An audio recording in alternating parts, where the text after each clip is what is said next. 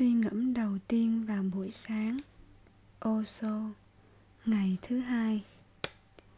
Mỗi thời đại cần một hình thức tâm linh mới, Bởi vì mỗi thời đại không hề giống nhau. Thế nên, sứ giả cứ đến mãi. Sứ giả không là gì khác hơn Người diễn dịch lại chân lý vĩnh hằng Cho người cùng thời.